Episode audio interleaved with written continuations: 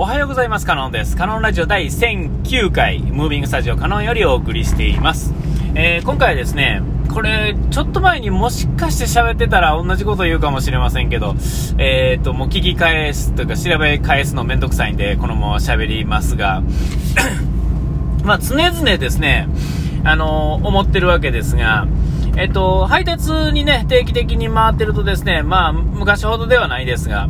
えっと、このご時世ですね、まあ、人口は減っていっててみたいな話っていうのはよく聞くし、えー、この、この代々、代々ですね、あの、この近代に入ってですね、あの、ずっと問題にはなってるとは思うんですが、あの、この住宅問題っていうんですかね、こんだけ土地と値段と、なんていうんですかね、こう、上がったり、こう、例えば、なんですか、タワーマンションがですね、なんやかんや山盛り立ったりとかですね、えー、確かにこの、なんていうんですか、タワーマンみたいにですね、こう、不動産としてですね、楽しむっていう、楽しむっていうか、なんていうか、資産ですね。えー、を、っていうのは、まあ一つ、その、ありやとは思うんですが、それはしても、えっ、と、そういうことができる人っていうのは、まあ、本当少ないわけですよね。えその割にはですね、タワーマンションの建つ率とか、まあまあタワーマンションじゃなくても、まあ言ったら大きい規模のですね、えー、マンションが建ったりとかですね、で、新しい家を買いたがる人っていうのは、この世の中ですね、まだまだいっぱいいるわけですよ。えっと、このね、もう今、家買うとか、例えば車買うみたいなのは、あんまりこう、いわゆるこの今のお金のこの感覚から言ったらですね、まあ、借金でしかないわけですよね。えー、で、あんまり効率が良くないですよ、と。よくよく考えてみてください。こう、なんですか、リースだとか、レンタルだとか、ね、あのー、そういうので、実は、今、あの、いけてま、いけるんちゃいますか？と。えー、ね、えー、確かに車で毎日のようにですね、まあ、まあ、出勤もそうやし、えー、ね、駅まで遠いとか、まあそういう条件でやったらですね、まあ軽自動車とは言いませんが、まあ普通車ぐらいで十分なんですよね。えー、そこにですね、大きなお金をかけてですね、いろんなことしてですね、で、何もない時にそこでブラブラするとかっていうのも、まあ、非効率なわけですよね。車って年間にですね、あの、よくよく調べたらですね、えっと、まあ、重量税的なものとかガソリンとかですね、メンテナンスの費用とかですね、えー、で、えっと、車検だとか、で、まあ、保険ですね、え、こういうのを合わせるとですね、年間にですね、すごい額の金額が飛んでいってるわけですよ。それは、たとえ軽自動車やったとしてもそうなんですよね。ねまあ、保険が大きいですけどね。えー、それぐらいリスクの高いものに乗り続けてる、自分からですね、飛び込んでいってる人が、まあ、めちゃめちゃ多いわけですよ。で、まあ、なんていうんですかね、結局その、自分で運転してるわけですから、苦労もしてるわけですけども、その苦労を買って、あまりやるほどの、なんていうんですかね、この、えー、リラックスできるって言ったらおかしいですけど、ね、あの、雨風しのげて、ね、空調もついてて、で、もの、ね、自分の部屋の中が動いてるわけですから、まあ、便利っちゃ便利やし、良いところを上げたらいっぱいあるんですが、えマイナスも実はめちゃめちゃあるっていうんですかね。えー、そういうのもあるんですけれども、えっ、ー、と、まあ、車の話をしたかったわけじゃなくて、えっ、ー、と、家の話で、その、あの、新しい家をですね、またなんぼでも建っていってるわけですよね。この人が、人口は確実に減っていってる、その人口、最も増えた時の人口は、すでに賄えてただけの土地と家があったのに、えー、その土地を放棄してですね、で、新しいところを切り開いて、新しい住所ができて、新しい家が建ってるんですよ。それは、未だにそうなんですよね。で、えっと、都会やと、まあ、なんていうんですか、古い家を潰して新しく建つというよりは、まあ、そういうのもありますが、えっと、何にもない山を切り開いて新しく住宅たちができました。こんなんやってます。注文住宅しますとかいろいろあるんですが、えそういうところに、え住む方っていうのはすごく多いんですよね。で、それ、あるいはその住宅街じゃないところを、例えば工場が建ってたのが工場が綺麗になくなったところに家が建つとか、ごっつ土地持ってた人が手放した後に、細かい家が建つとか、大きいマンションが建つとかっていうパターンっていうのは、すごく多いわけですよ。で、えっ、ー、と、まあ、僕ら配達の観点からいくと、その、住所を調べるときにですね、出てこないんですよね。新しい、まあ、住所、えっ、ー、とね、こう隣接する、他の宅地と隣接する場合は、えっ、ー、と、その住所の延長線上やったりするんですが、そうじゃないところやったり、そうじゃ、そうであるところでも新しい全然、えー、自治区というかですね、が現れるっていうんですかね、名前、今までなかった土地名、町名が突然ポンと現れたりとかね、えー、するわけですよ。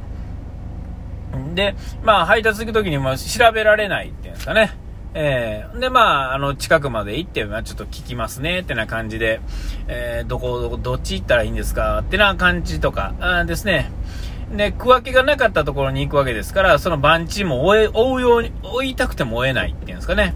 で、大阪やとですね、意外とこう、番地の標識っていうのはちゃんと貼ってあることが多いんですが、えっと、まあ、滋賀もそうかな、微妙ですけど、まあ、京都とかなんていうのは、まあ、見事にこう、貼ってないし、で、最近はあの、表札をつけてくれてない人とか、表札をおしゃれにしすぎて読めないとかね。え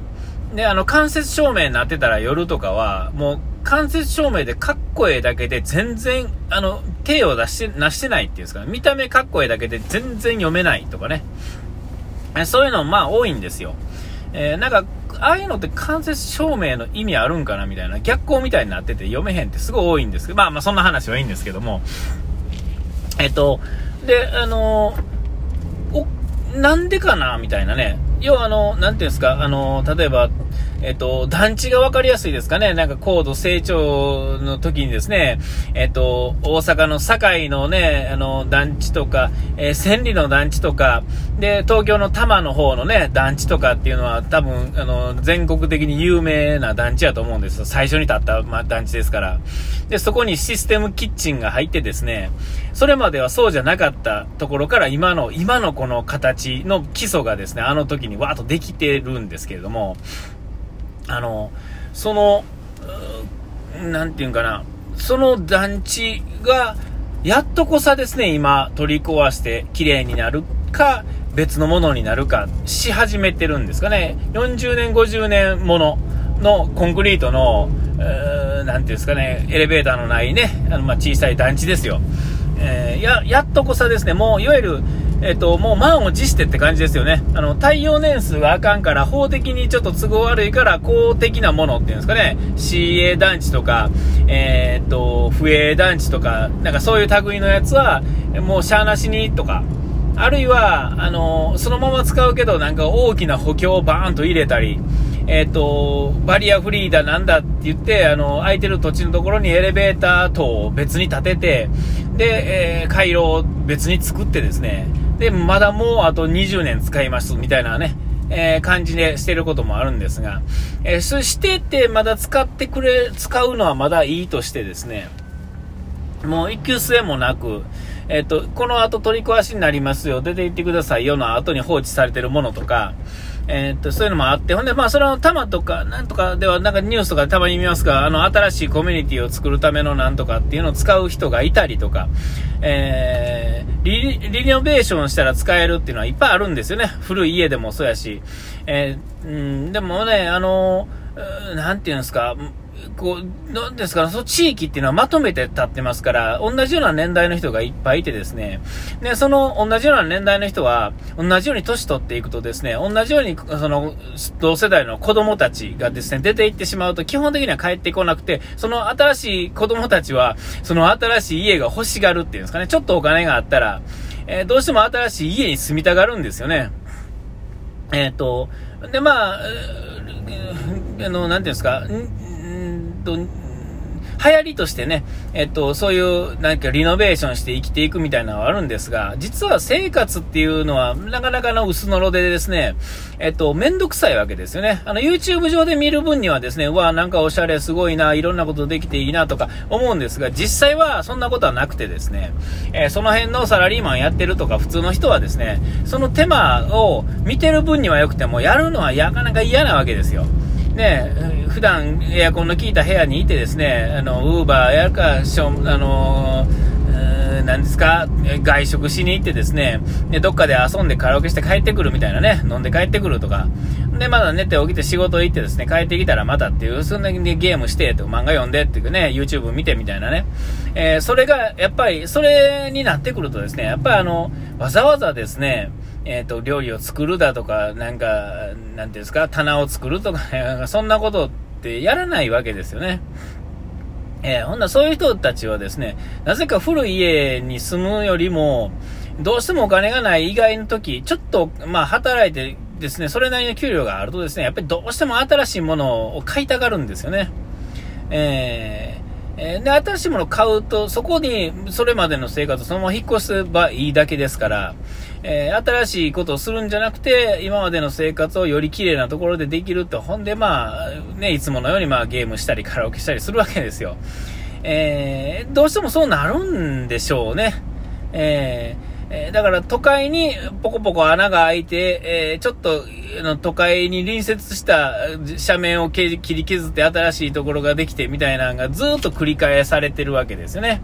で、真ん中に、その、全く、その都会の真ん中に、都会っていうか街の真ん中に、えー、年寄りばっかりがいなって、ポツポツと空いた家がある程度固まってくるとそこガサッとできるんですけど、まあ、なかなかそこまで行くまでに行かへんし、え一軒一軒をやり替えるときってね、実は法律上多分余計にお金かかるんでしょうね。で、まあ古いやつを潰してっていうのもなかなかっていう感じで、そう考えるとね、なかなか難しいんですけど、えー、ちょっとね、土地がないわけじゃないのに、まああるしないしって、まあそんな感じで、あ、お時間来ちゃいましたね。えー、ここまでのおいては可能でした。うがい手洗い忘れずに。ピース。